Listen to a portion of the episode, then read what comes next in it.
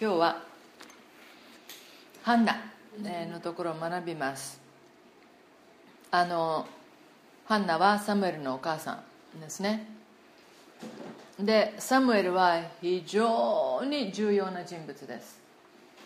なぜかというと前回、えー、ルツキを学びましたね。でルツキの前が四式でしたね。でその四式、えー、はいろんなあ裁きつかさ、えー、王様がいたわけでもなくあその、ね、イスラエルは十二部族の中で、その時その時にあまあ十二部族がリーダーたちでありまたあ神様に仕える祭司たちもある意味リーダーたちでありそういう中で、え神様を中心にして、えー、人々に仕えていく、えー、そういうあ獅子たちがずっとイスラエルをリードしていましたがあの最後のね詩式の最後にもあるけれども一番最後にみんなそれぞれ自分が、えー、正しいと思うことをやっていましたと。そういう中でやっぱり秩序がものすごく乱れるわけですよね。でももちろんその中に、えー、本当に神様に仕えていく人たちが現れる。でもサムエルがこの一番最後の裁きつかさです。一番最後の、えー、獅子です。そしてサムエルはなぜこの重要かというとイスラエルが王国になる、まあ、ある意味準備をした人です。サムエルは裁きつかさでもありまた、えー、祭司でもありました。そして預言者でもあった。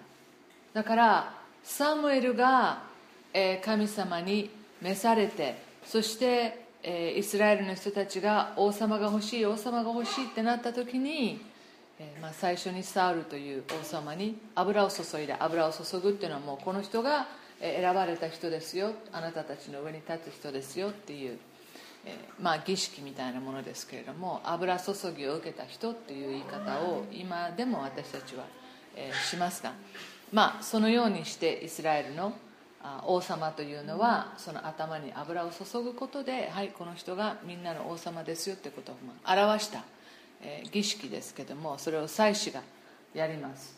サムエルはそれをした。サムエルは、えー、一番最高責任者の祭司ではなかったです。でもう一人の祭司としてサムエル、えー、ちょっと話が前後しちゃうし、えー、話がハンナのところに集中しなきゃいけないのででもこのハンナがえー、産んだサムエルという人が王の時代への橋渡しをした人物です。大体紀元前1105年頃生まれたとされています。OK じゃあ見て読んでいきましょう。第一サムエルの一章の一節から読みます。エフライムの産地ガマタイムソフィムにその名をエルカナという一人の人がいた。この人はエロハムの子順次遡ってエリフの子トフの子エフライム人。ツフの子であった。エルカナには2人の妻があった。1人の妻の名はハンナ。もう1人の妻の名はペニンナといった。ペニンナには子供があったがハンナには子供がなかった。この人は自分の町から毎年城に登って万軍の主を礼拝し生贄を捧げていた。そこにはエリの二人の息子主の妻子ホフニとピネハスがいた。エリというのがですね、えー、最高責任者の、えー、レビの部族のですね、えー、司祭でした。そして彼の息子たちがホフニと、え、ピネハスです。その日になるとエルカナは生贄を捧げ妻のペニンナ彼女のすべての息子娘たちにそれぞれの受ける分を与えた。またハンナに一人の人の受ける分を与えていた。彼はハンナを愛していたが主が彼女の体を閉じておられたからである。彼女はあ彼女を憎むペニンナは主がハンナの体を閉じておられるというのでハンナが気をもんでいるのに彼女をひどく苛立たせるようにした。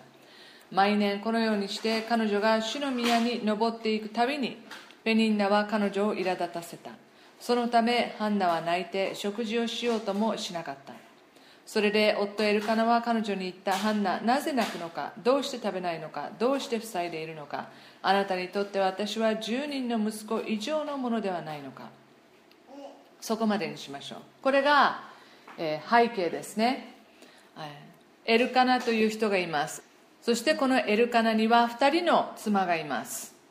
で2人の妻というふうに書かれる時にですね、えー、2人の妻ということをサーラというふうに言いますがこれはヘブライ語で悩み困難とも言えるんですね。とも呼べる。妻が2人いたら大変ですと。悩むことが多いですというふうに言いたいんでしょうね。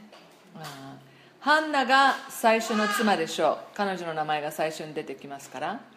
そして、えー、なぜペニンナという妻がいたのかエルカナを見ればいつもいつもあこの城の宮にあ捧げ物をしに行っていた。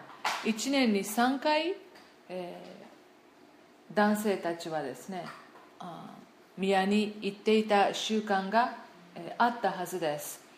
ですからその中でエルカナはあ本当に忠実にこの城にある主の宮に行く人でした。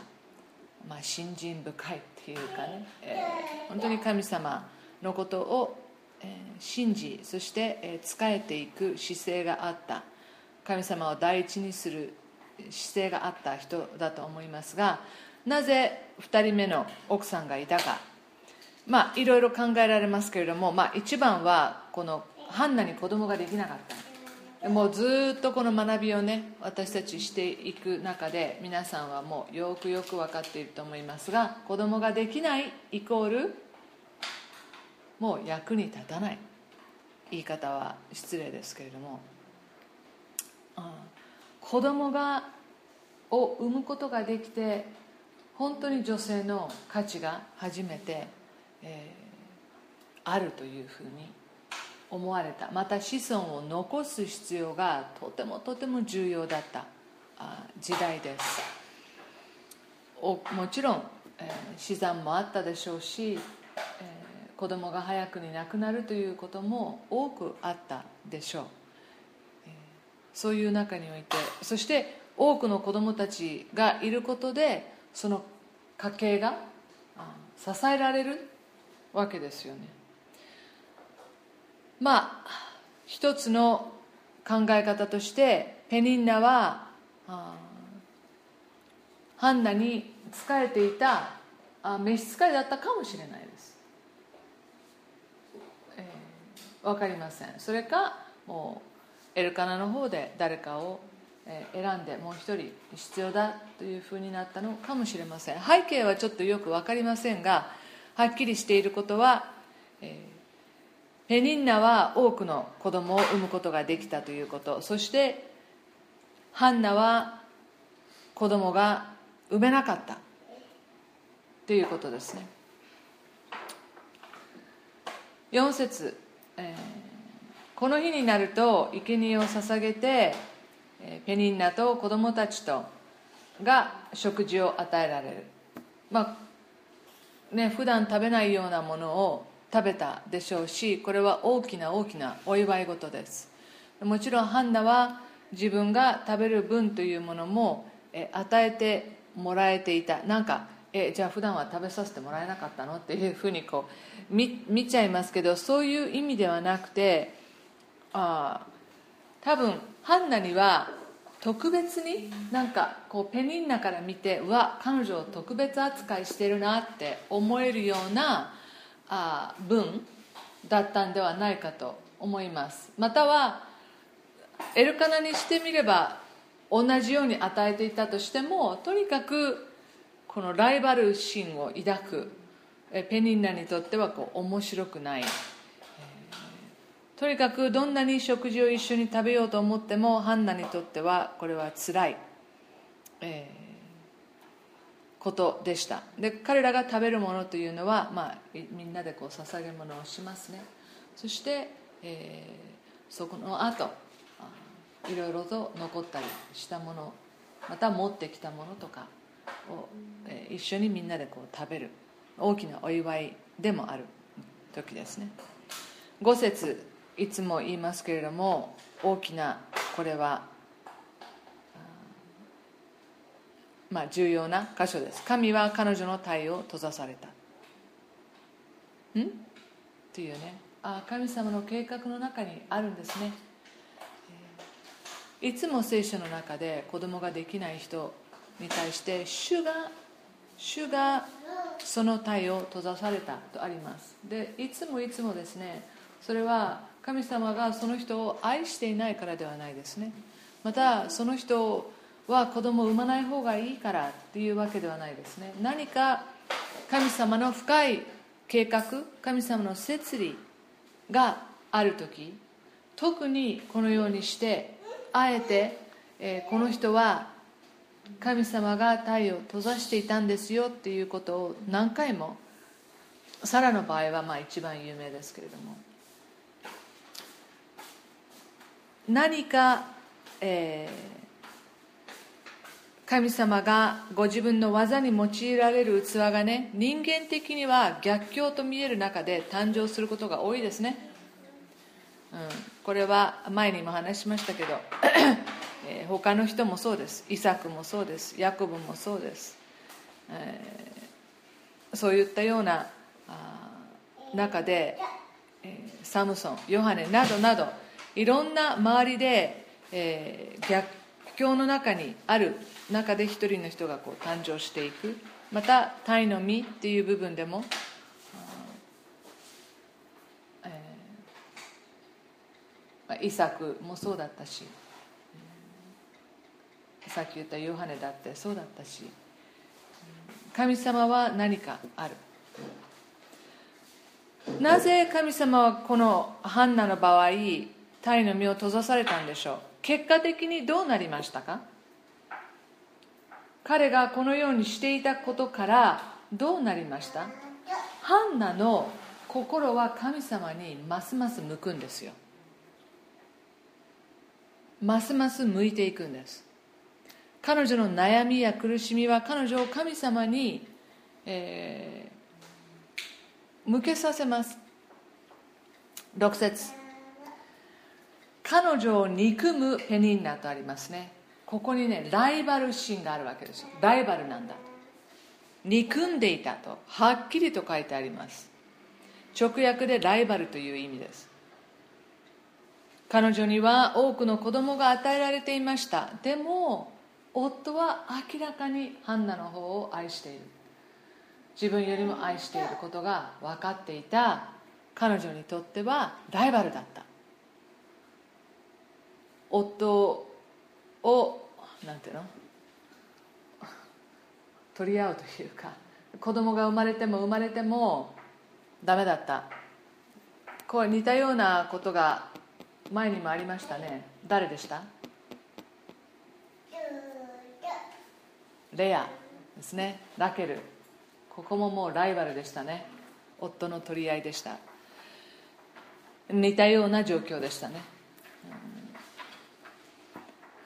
そしてペニンナは、まあ、エルカナを自分の方に向けることができないので、えー、ハンナを攻撃します。苛立たせます。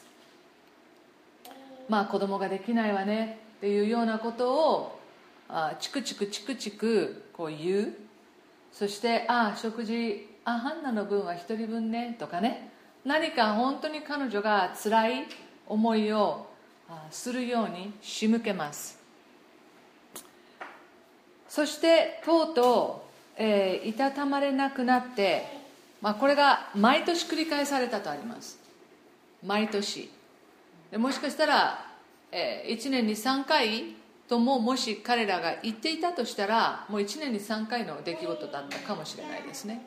まあ女性たちが何回言ったかここには述べられていませんけれどもでも毎年このようにしてとありますから最低1年に1回はこういうふうなことが起きた。だから1回だけのことじゃなかったってことですよね。3年だったでしょうか5年だったでしょうか、えー、もっとだったでしょうか。分かりませんがこれが、えー、ずっと起きていた。そしてその度にハンナはあ泣いて食事をしなかったと7節にあります。で8節エルカナはま慰めようとしますね。私があなたの夫では十分じゃないのか、まあ、十分じゃないんですよ。申し訳ないけど。彼女にとってはね。彼女の価値はこの子供を産むことで彼女には価値がある。周りには認められるわけでしょ。夫に愛されているだけでは彼女の心は満たされない今の時代とは全然違います。また今の時代でも本当に子供ができない女性にとってどんなに夫婦の仲が良くても、えー、まあ、夫に特に夫が子供も欲しいという思いを持っていることを分かっていればそれは辛いですし自分も欲しいと思ったらそれは辛いですね。私たちのように子供を持っている者にとっては、えー、分からない、えー、苦しみ、えー、寂しさだと思いますが、まあ、エルカナは一生懸命慰めようとあ死はしましたがあ、まあ、大した自信ですね。10人の息子以上じゃないかと。僕は。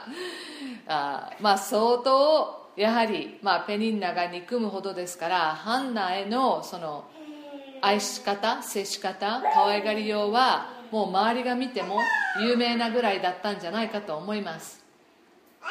でもそれでは彼女の心は、えー、全くと言っていいほどあ慰められなかった。9節から読みましょう。白での食事が終わってハンナは立ち上がった。その時妻子エリは主の宮の柱のそばの席に座っていた。ハンナの心は傷んでいた。彼女は主に祈って激しく泣いた。そして誓願を立てていった。万軍の主よ。もしあなたがはしための悩みを顧みて私を心に留めこのはしためを忘れずこのはしために男の子を授けてくださいますなら私はその子の一生を主にお捧げします。そしてその子の髪頭にカミソリを当てません。ハンナが主の前で長く祈っている間エリはその口元を見守っていた。ハンナは心の内で祈っていたので唇が動くだけでその声は聞こえなかった。それでエリは彼女が酔っているのではないかと思った。エリは彼女に言った。いつまで酔っているのか。酔いを覚ましなさい。ハンナは答えて言った。いいえ祭司様。私は心に悩みのある女でございます。ブドウ酒もお酒も飲んではおりません。私は主の前に私の心を注ぎ出していたのです。このはしためをよこしまな女と思わないでください。私は募る憂いと苛立ちのため今まで祈っていたのです。エリは答えていった。安心して生きなさい。イスラエルの神があなたの願ったその願いを叶えてくださるように。彼女ははしためがあなたのご好意に預かることができますようにと言った。それからこの女は帰って食事をした。彼女の顔はもはや以前のようではなかった。まあこれねサムエルが書いてますからねここ、えー、きっと何回もお母さんに聞いた話でしょう。どういったいきさつで自分が生まれたのか。そして、えー、そのことをあの何度も聞いていくうちに、えー、ハンナも何度もその話をしたでしょうしえー、会いに行く時にね、えー、どうして自分はここに住んでてみんなと一緒に住んでないの？いろんなことをサムエルは聞いたでしょう。その度にハンナはこういうことがあるんですよっていうことをねあの伝えたいと思います。だから非常に詳しくですね、えー、この記述が書かれているわけですけれどももういたたまれなくなって彼女が向かったところが主の宮です。そして、えー、もう神様のところに行こう。ここで祈ろう。何か私はここで結論を出そうという思いがあったでしょう。私も少し似たような経験があります。もう何年も何年も悶々とした状況の中に置かれていました。そして、え、祈ったり、えーまあ、あまり相談する人もいませんでしたけれども、えー、どうしたらいいのかわからない。なぜこういう状況の中に自分がいるのかまたここからどういうふうにして出たらいいのかがわからない。悶々としていた時に、えー、ある機会が与えられて、えー、海外でのその、まあ、大きな大会にその出席するっていう機会が与えられて今でも鮮明に覚えてます。もうその家の窓大きな窓だったんだけれどものこう外暗いところをこう眺めながら神様どうか私はこのこれから外国に行きますがなんとなく私は日本を出なければ自分のこれからのこと何が問題なのかまた何が問題の解決なのかどうすれば解決できるのか日本を出ないとわからないような気がします。そしてその外国に行った時に必ず神様この私の状況から私を救い出してください。祈ったことがありました。そして本当に神様の時だったでしょう。そして私の心ももう神様何とかしてくださいというもう切羽詰まった思いだったので神様本当に不思議な出会い、えー、をそこで与えてくださってそこから私の大きな解放へとこう、まあ、つながっていくんですね。ハンナもとにかく立ち上がって神様のところに行ってもうこれ全部何とかしよう。っていう気持ちだったと思います。でも10節ハンナの心は傷んでいた。彼女は主に祈って激しく泣いたとあります。激しく泣いた。皆さんもそういう経験があるかもしれない、えー、もう痛い心がある。悩んでいる。自分にはどうすることもできない。自分にはどうすることもできない状況です。神様なぜですか？最初はみんなそうですよね。最初私たちはみんななぜですかでしょ？なぜですか神様？なぜですか？でも神様はそれに答えないですね。多くの場合。No I'm not gonna tell you why もうそれはある意味神様の栄光へとつながるからですよね。全てを私たちに知らされないことは神の栄光だどっかにあります。ごめん今思い出さないけどヨブだったか他にもそういうところが支援かどっかにあると思うけど、えー、隠すのは神様の栄光だと。神様全部ばらしません。また私たちにそれを多分伝えようとしても私たちには分からないことがあるでしょう。でも最初に行くのはなぜですかですよね。And that's okay. 私たちがわからないことを神様なぜですかと問うのはいい大丈夫です。でもそれに神様が答えてくださるとは限らないです。でもまず神様の前に素直に正直に自分の痛みを訴えること悲しみを訴えること疑問を訴えること激しく泣いた。これはどんなカウンセラーでも言うと思いますけれども全部こう吐き出す。ね。こう全部自分の思うを抑えていないで全部出し出すということは非常に健全なことですよね。うわーっとこう泣く。まあそれを、まあ、見ていたエリ、まあ、静かに泣いていたのかもしれませんがあの大声でではなくね。でも明らかに、え明らかにその尋常ではない姿を、まあ、エリは見ているわけですよね。酔っ払っているんじゃないかと。彼は思っていたんですね。でちょっと飛びますけど12節を見るとハンナが主の前で長く祈っているとあります。でこの長いって皆さんどのぐらいだと思います？ね。えー、紀元前1000年ですから3000年ぐらい前ですか？ねその頃の人々の考える長いはどのぐらいでしょう？ね東京に住む人は3分以上電車を待つともう長いと感じるわけですけれども。長く祈っていた。分かりませんが私はこれ15分や20分ではなかったと思う。その彼女がそこに、えー、1時間以上だったと思うね私は。まあ半日ではないと思うけれども2時間とか3時間とかそこにいたかもしれません。長い間彼女はそこに静まって自分の心の状態が解決するまで祈っていた。でこれは私の思いですけれども彼女の心境が変わっていたと思います。変わっていったと思います。自分は神様にこの夫と連れ添って捧げ物を捧げに来たわけでしょ？神様を礼拝しに来たわけでしょ？そしてそのことをいつもする非常に信仰の熱い女性ですよね。そして神様のところに来てますよね。で彼女は祈りながらこれがなぜですかっていうところから変わってくる。神様？でこの頭のいい女性だったと思います。非常に冴えているというか信仰だけじゃなくいろんなことを考える女性だったと思います。でこの頃神様の声を聞くということは非常に稀だったと。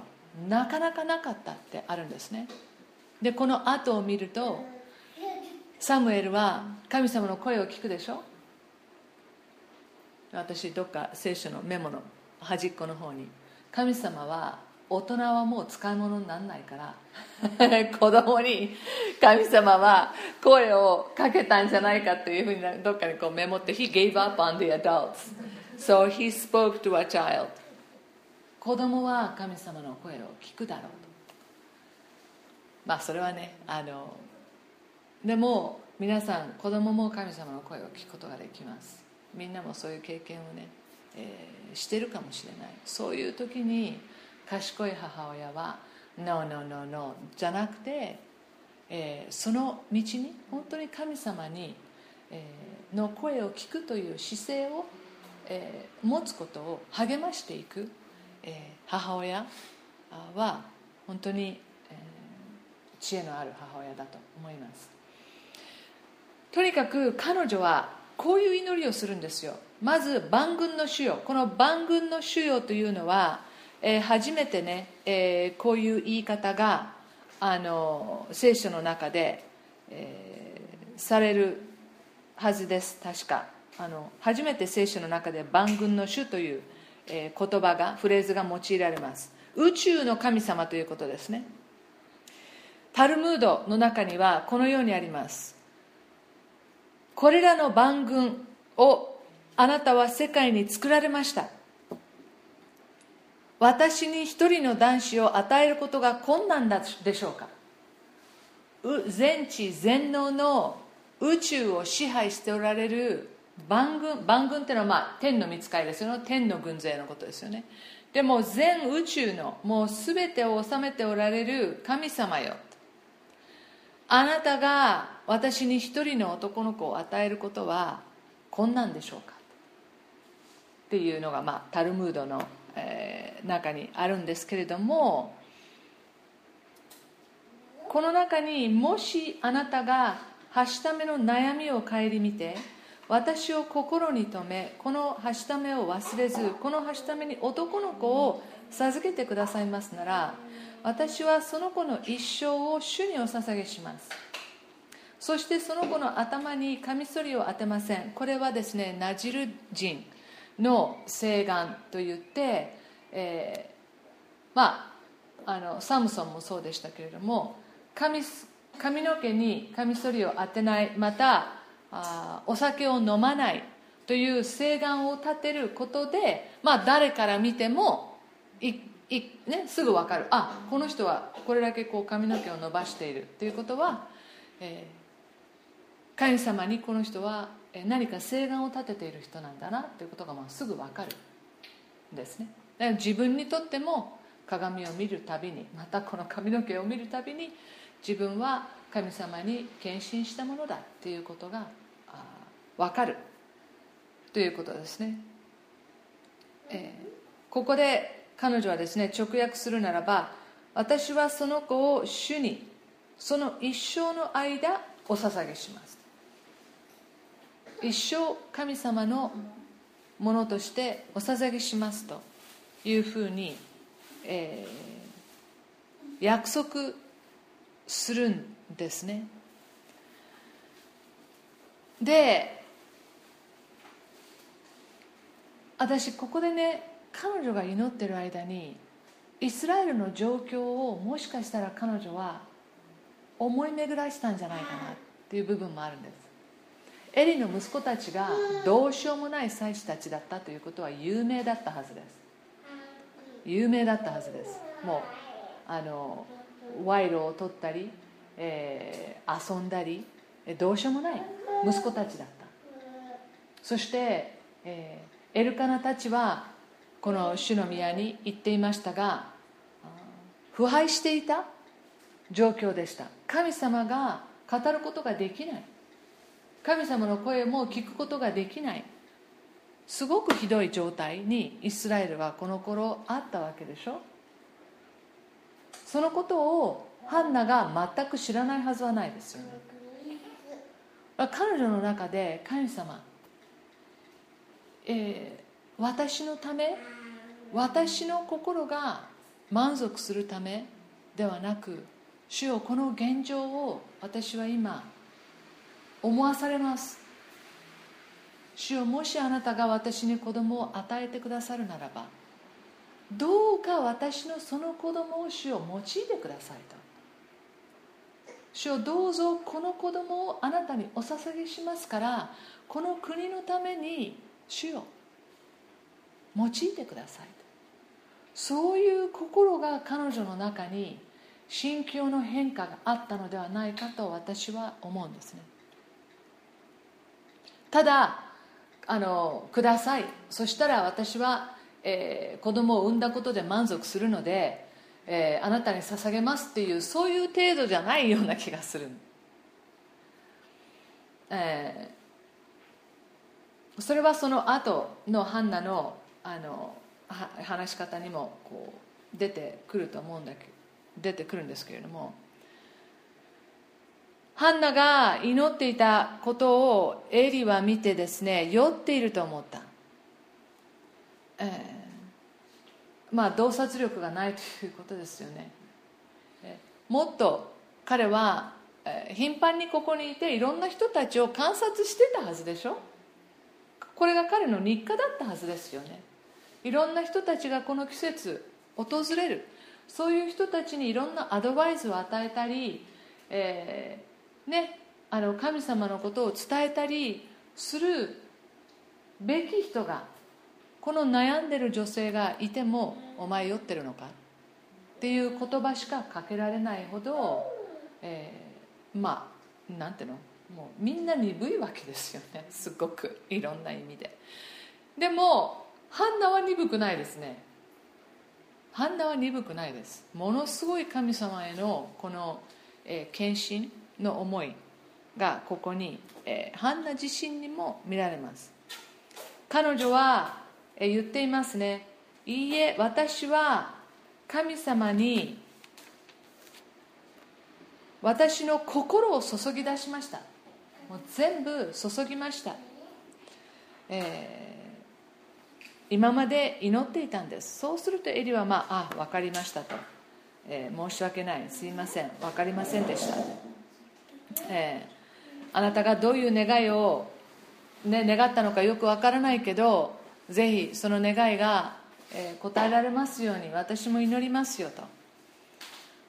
そして、えー、18節。彼女は、えー、帰って食事をした。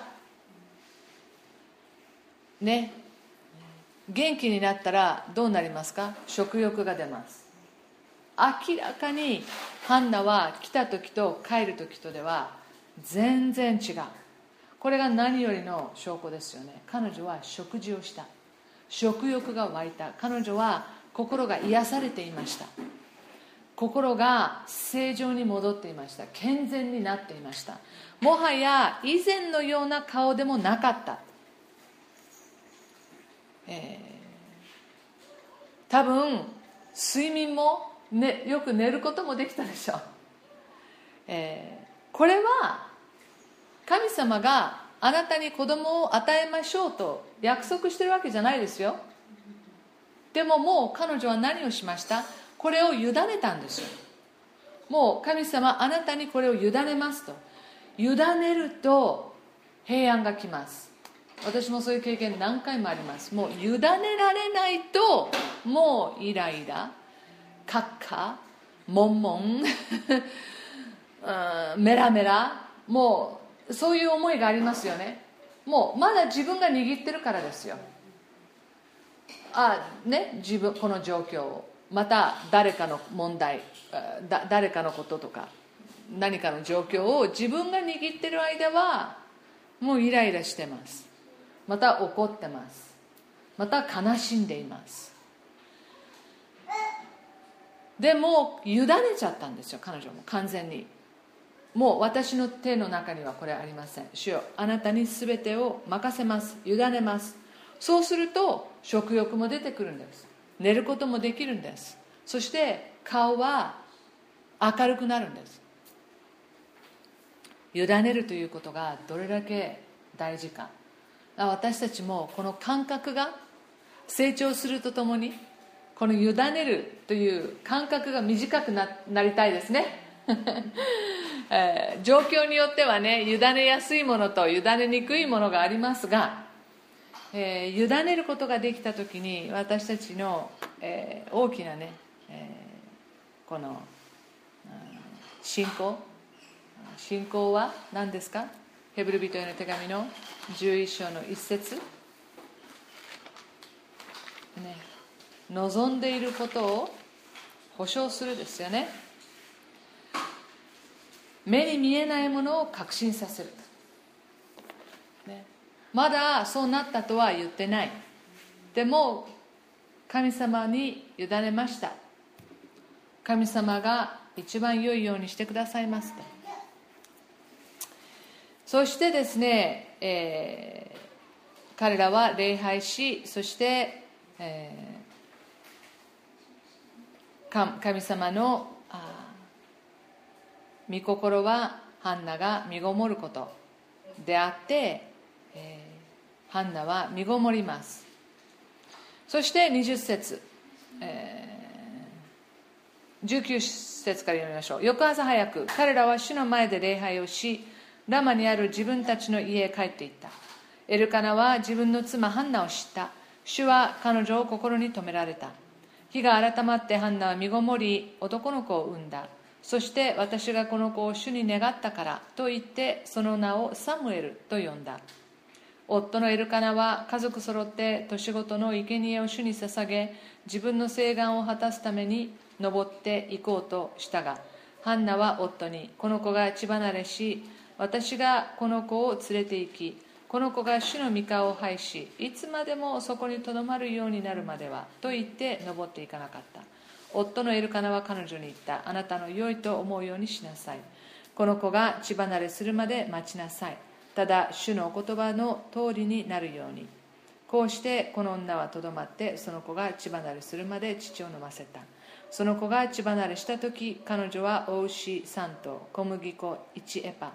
ブドウ酒の皮袋1つを携えその子を連れ上り城の主の宮に連れて行ったその子は幼かった彼らはお牛1頭を振りその子をエリのところに連れて行ったハンナは言った、王祭司様、あなたは生きておられます、祭司様。私はかつてここのあなたのそばに立って主に祈った女でございます。この子のために私は祈ったのです。主は私がお願いした通り、私の願いを叶えてくださいました。この子は一生涯、あ、それで私もまたこの子を主にお渡しいたします。この子は一生涯主に渡されたものです。こうして彼らはそこで主を礼拝した、えー、サムエルは生まれましたね、えこのさまざまな人間的にはあ本当に逆境だと思われた中で、えー、生まれました。そしてあ彼女はね、えー、夫に愛されていました。夫の大きな慰めもありました。がまたエリの誤解もありました。でもそういうことに惑われずというか、えー、そこに重点を置くというか流されず彼女は神様に自分の持っていた問題持っていた悩みを祈りましたね。神様だけが私のことが本当によくわかる。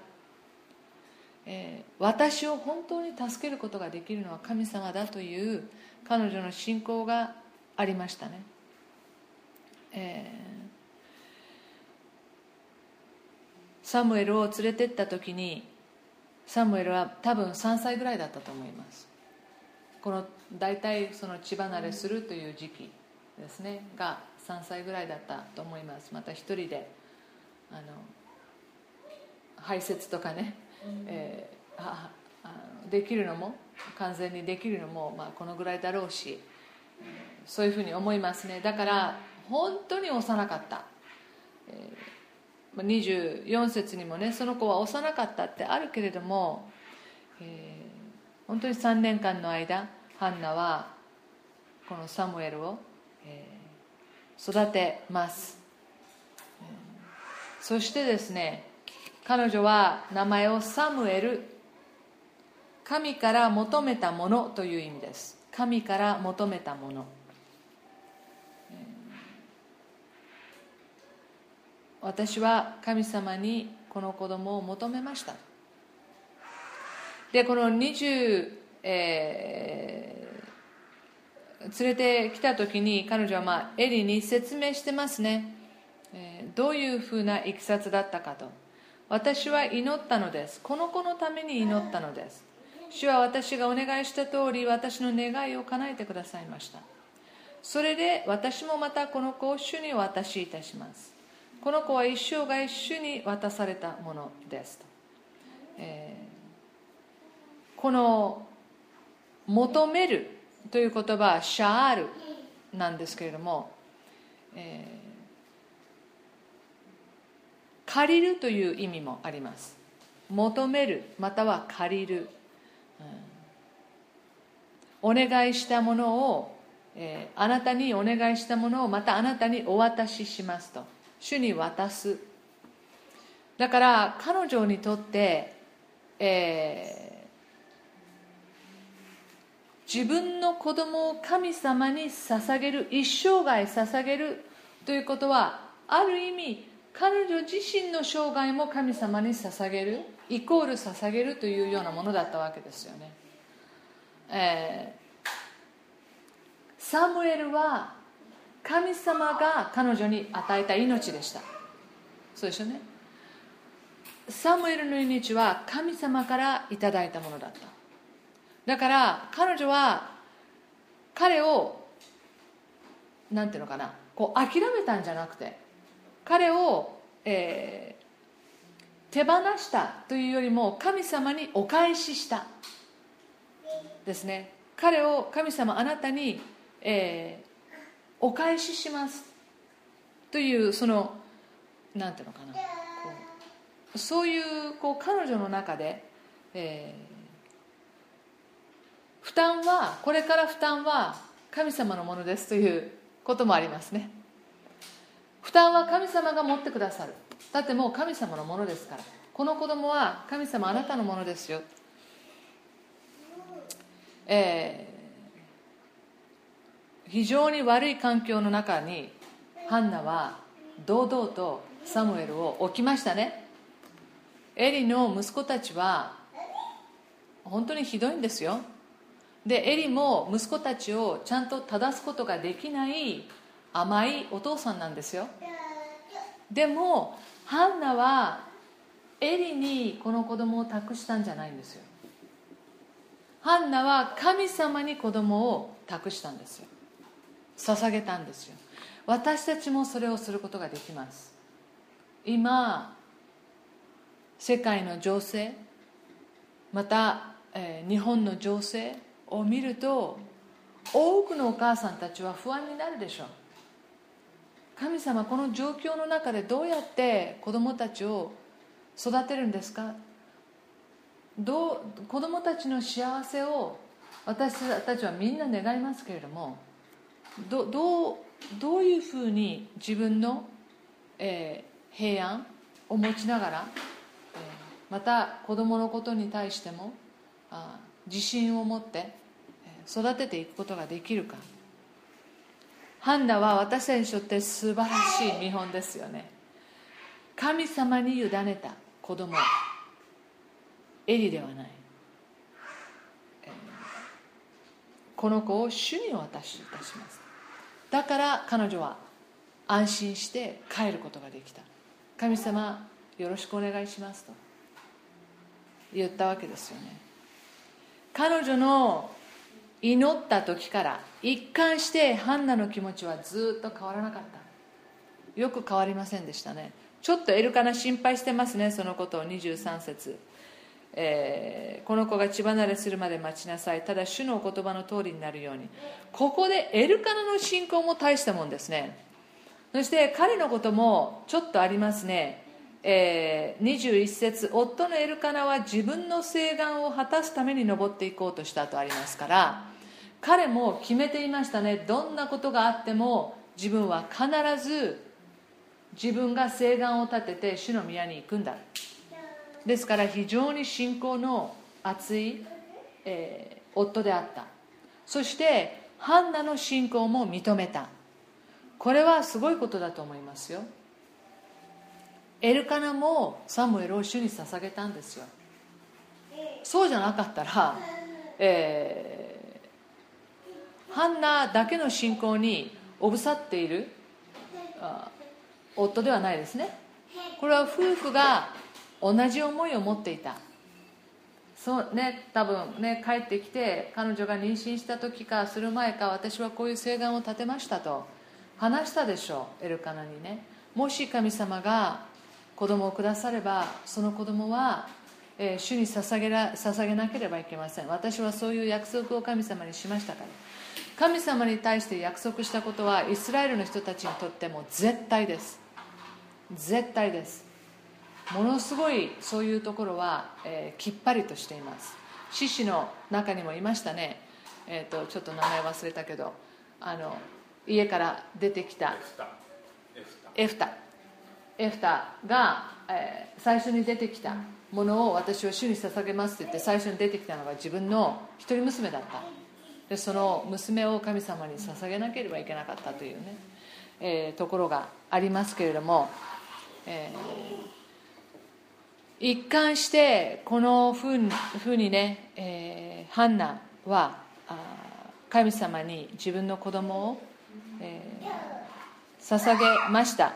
寂しかったと思いますよ、えー、洋服を作ってますね。2章の18節。ちょっと飛びますけれども。2章の、えー、18節。サムエルはまだ幼く天布のエポデを身にまとい主の前に仕えていた、えー、祭司と同じね、えー、ものを彼サイズに、えー、お母さんが作ってくれてですね、えー、このちっちゃな男の子が神様にこう仕えているんですよね。可愛い姿ですよね。サムエルの母は彼のために小さな上着を作り毎年夫と共に彼のためにあごめんなさい。その年の生贄を捧げに登っていく時その上着を持っていくのであった。エリはエルカナとその妻を祝福して主がお求めになったものの代わりに主がこの女によりあなたに子供を賜りますようにと言い彼らは自分の家に帰るのであった。事実主はハンナを顧み彼女は身ごもって3人の息子と2人の娘を産んだ。少年サムエルは主の身元で成長した。彼女は彼女が神様に捧げたということは大きな犠牲ですよね。皆さんが神様に捧げるもの。犠牲伴ってます？あ日曜日神様に捧げますとか。10分の1神様に捧げますとか。でもハンナは自分の子供を捧げたんですよね、えー、大きな犠牲を彼女は捧げた、えー、サムエルを神様に、捧げたんですよね。私たちも神様に何を捧げるでしょう？そしてその捧げ物に犠牲は伴ってるでしょうか？それそれほどのそれともいや犠牲はね伴いたくない。ちょっと捧げて自分は別にっていうようなものでしょうか？でも彼女のこの大きな犠牲でもそれでも彼女は神様にその捧げるという姿勢が、えー、ありました。そしてあ彼女はねまたすごいこれは他のマリアにもそう言えるんだけれども2章の一節のところにハンナは祈っていった。私の心は主を誇り私の角は主によって高く上がります。私の心は主を誇る。自分がやったことを誇ってないですね。神様が私にしてくださった技神様のことを私は誇りますと。私は神様にこのことを神様に栄光をお渡しします。っていうね、えー、そして彼女のこの詩の中この祈りの中で、えー、まあそのたこう、えー、貧しい人は、えー、裕福になります。また弱い人は強くなります、えー、食べ空いた人はあ、えー、お腹がすく。そして飢えていた人はあ裕福に、え食べることができるようになりますと、まあ、いろんな状況があるっていうね、えー、ことを彼女はこの中で、えー、歌っています。そその全てにおいて神様がなさることです。ということをね、えー、言っています。そして、えー、9節でも後半に「誠に人は己の力によっては勝てません」とあ全ては神様のなさることなんだ。っていうこの彼女のその信仰ですよね。神様が全能者である。万軍の主である。宇宙の神である。その中のたったちっぽけなちっぽけな私だけれどもこの神様に自分の子供を捧げたことを通して彼女は壮大な神様の計画を見せていただくことになるんですよ。サムエルの生涯を通して。皆さんサムエルを通してイスラエルにリバイバルが起きたんですよ。人々は神様に立ち返ったんですよ。4章の一節。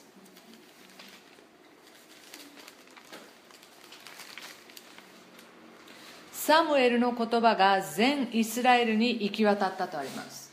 サムエルの言葉が国中に広まった。それほど彼の影響力は強く彼が神様を通して伝えた言葉は力強かった。そして人々の心を変えていった。7章の2節、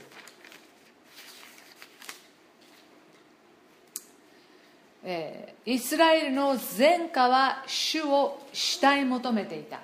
イスラエルの前科は主を慕い求めていた。ハンナがサムエルを捧げたところから始まってる。私は本当に日本中のクリスチャンのお母さんたちをチャレンジしたい。あなたが自分の子供を主を用いてくださいと。この子供をあなたがこの国のために用いてくださるように私に知恵をくださいと。祈りますと捧げますと。いうことを祈った時にそして、えー、神様に子供を委ね続けてこう祈り続けたらその子供たちの信仰その子供たちの神様を愛する姿勢あなたから伝わりますよ。そしてちゃんと土台を持った振り回されることのない若いクリスチャンの子たちがこの日本に影響を与えますよ。母親の信仰ねなめちゃいけないっていうか。本当に神様はあなたがそのようにして神様は私の子供を、えー、捧げますというね。だからよくあの日曜日ね、えー、子供をあの時々あの祝福式とかしますよね。でも私が自分の子供を、えー、そういうふうにあの一応しました子供たちをね、えー、そういうふうにしてもらった時私の心の中はこのハンナの思いでしたね。その祝福をしてくださいではなく主よ今私はこの子供をあなたに捧げますという思いで、えー、祝福をしてもらっていました。この神様に子供を捧げるっていう思い、えー、は大きいと思います、えー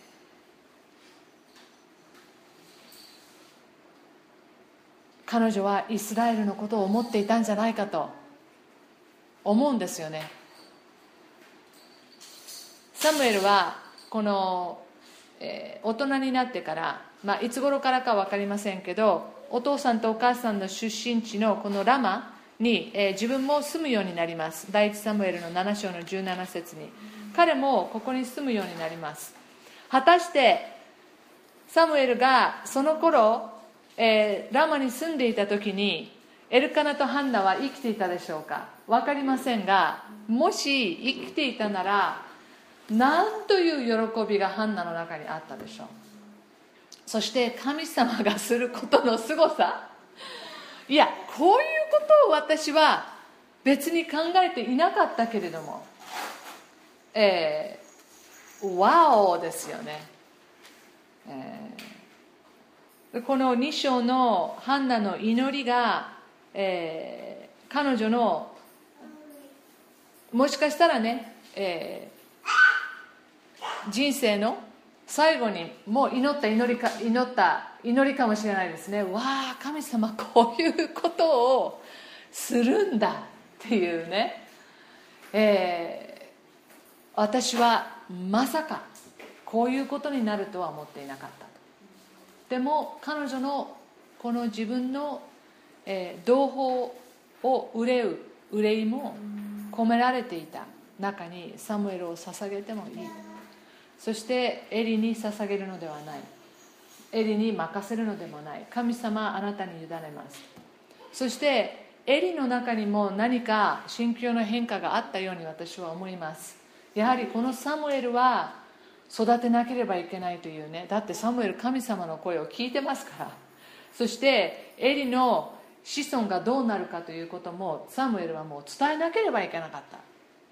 そして、えー、エリの子孫はいずれこの祭司職から完全に離れてしまう。それはソロモンの時代になるんですけれどもエリはこの子は本当に真剣に育てたと思います。えー、そして多分エリは守ったでしょうねサムエルを。いろんなことから守って育てた、えー、と思います。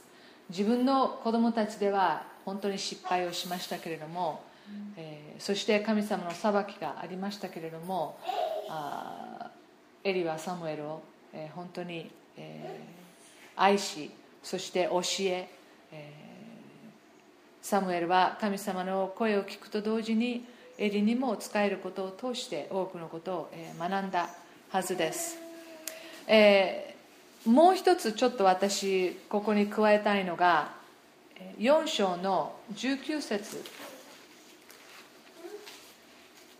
いつもねハンナの話を、え読むと、えー、次に、えイカボデという人のお母さんの話が4章に出てくるんですよ、えー神様の箱がね戦争になってえ奪われてしまうんです。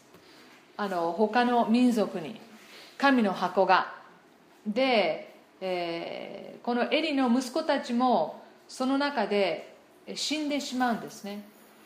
そうするとこのエリの息子のそしてエリも死んじゃいます。もうびっくりして神の箱が奪われたっていうことを聞いてこれは何年も経ってからですよ、えー、聞いてもうびっくりして、えー、あの首の骨を折ってあの座っていて太ってたらしくてあのひっくり返って、えー、死んでしまうんですね。あその時にこのエリのお嫁さんピネハスのお嫁さんが産気づいて、えー、子供を産むんですね。それが4章の19節にあります。彼の嫁エリのことですね。エリの嫁ピネハスの妻は身ごもっていて出産間近であったが神の箱が奪われ舅と夫が死んだという知らせを聞いた時陣痛が起こり身をかがめて子を産んだ。彼女が死にかけているので彼女の世話をしていた女たちがしっかりしなさい。男の子が生まれましたよと言ったが彼女は答えもせず気にも留めなかった。彼女は栄光がイスラエルから去ったと言ってその子をイ・カボテと名付けた。これは神の箱が奪われたこと。それに舅と夫のことを指したのである。彼女は栄光はイスラエルを去りました。神の箱が奪われたからと言った。そのなんかこう対照的なんだよね私の中で。彼女とハンナが。で神様に委ねて自分の子供を、え捧げた人ともう神の箱がなくなって、えー、この全ての希望がねこう失われたと思って、えー、死んでいく、えー、彼女というそのなんかこう対照的であ彼女もね「ああ主よ」ってこの子供をあなたにお捧げしますと言って、えー、いれば彼女も望みを持つことができたはずですよね。神様はイスラエルを愛しているわけでしょ。イスラエルは選ばれたためなわけですよね。そして神様の計画が必ずあるわけですよね。いつでも立ち返ったらいつでも人々が立ち返ったら神様はそこで恵もうと待っておられる方なんですよね、えー、彼女はここで諦めちゃった。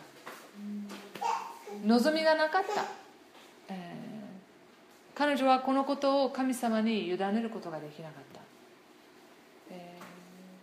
もう今今リバイバルが起ころうとしている、えー前にこういう大きな出来事がまあ実はあった。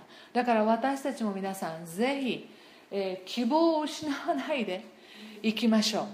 神様はあ今日本の状況はあいろいろ複雑ですよね。いろんなことが起きています、えー、政府の間でも起きています、えー、自然災害も起きています。そして未来が私たち、えー、不安になることがあります。でもハンナのような信仰を持って、えー、神様に委ねることができる女性とそれからこのイ・カボデのお母さんのようにああもうまあ確かに状況はあひどい状況ですよ。でもこう状況がこう暗くなっても必ず神様がいる。そこに神様が介入してくださるということを、え私たちが、え祈り求めて、え捧げていく時に、え神様はあ大きなことをあしてくださいます。ですからあぜひ、自分の子供をもう一度神様から与えられた。神様から授かった。神様から預かった、えー、子供を、えー、まず自分の心の中で主を捧げますと、えー、そのことを通して、えー、私もあなたに、えー、自分自身を捧げますと、えー、いうふうにして、えー、子供を育てていく姿勢え持ってえいきたいと思います。母親の使命というのは大きいものがありますね。あハンナを通して私たちはそのことを見ることができます、えー、一言お祈りしましょう。神様、えー、ハンナの非常につらい孤独で苦しい状況にあった彼女があなたのところに生き心を注ぎ出し祈っている中で彼女の心は変えられていきました。そして彼女のあなたから子供を授かるという捉え方が変わっていきました。そして自分のために子供が欲しいとか自分が楽になるためとか自分の状況があこれで変わるだろうかととかそういう最初の、えー、痛みから逃れたい、えー、平穏無事で過ごしたいまた自分に、えー、価値ある、えー、生活を、えー、送りたいという思いから彼女の思いは変えられてゆき主はあなたのために私は何ができますか？あなたに私は何が捧げられますか？という思いへ変わりそして神様あなたが子供をくださるならばその子供をあなたに捧げますという彼女の心の変化が現れていったこの物語を本当にありがとうございます。そして彼女の思いをはるかに超えて彼女が捧げたサムエルをあなたは大いに祝福し大いに用いそして、えー、ハンナにも大きな大きな、えー、彼女が考えていたよりもはるかに大きな祝福をハンナは得ることとなりました。神様私たちがあなたに捧げる時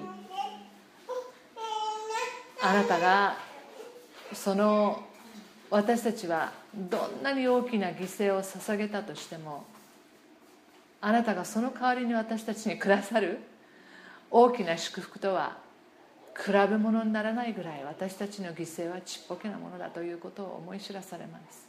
どうかあなたに捧げることを私たちが拒むことがありませんように。ますます私たちが自分自身の人生をあなたに捧げていくことができますように。そして、えー、犠牲を惜しむことがないように。そして大いなる死を願わくばあなたがそのことを通して祝福をしてください。あなたは必ず祝福してくださる方です。常にあなたは恵もうと待っておられる方です。どうか私たちがその素晴らしい神様あなたを信頼し続けることができますように。今日の学びを感謝しイエス様の皆によってお祈りします。アーメン。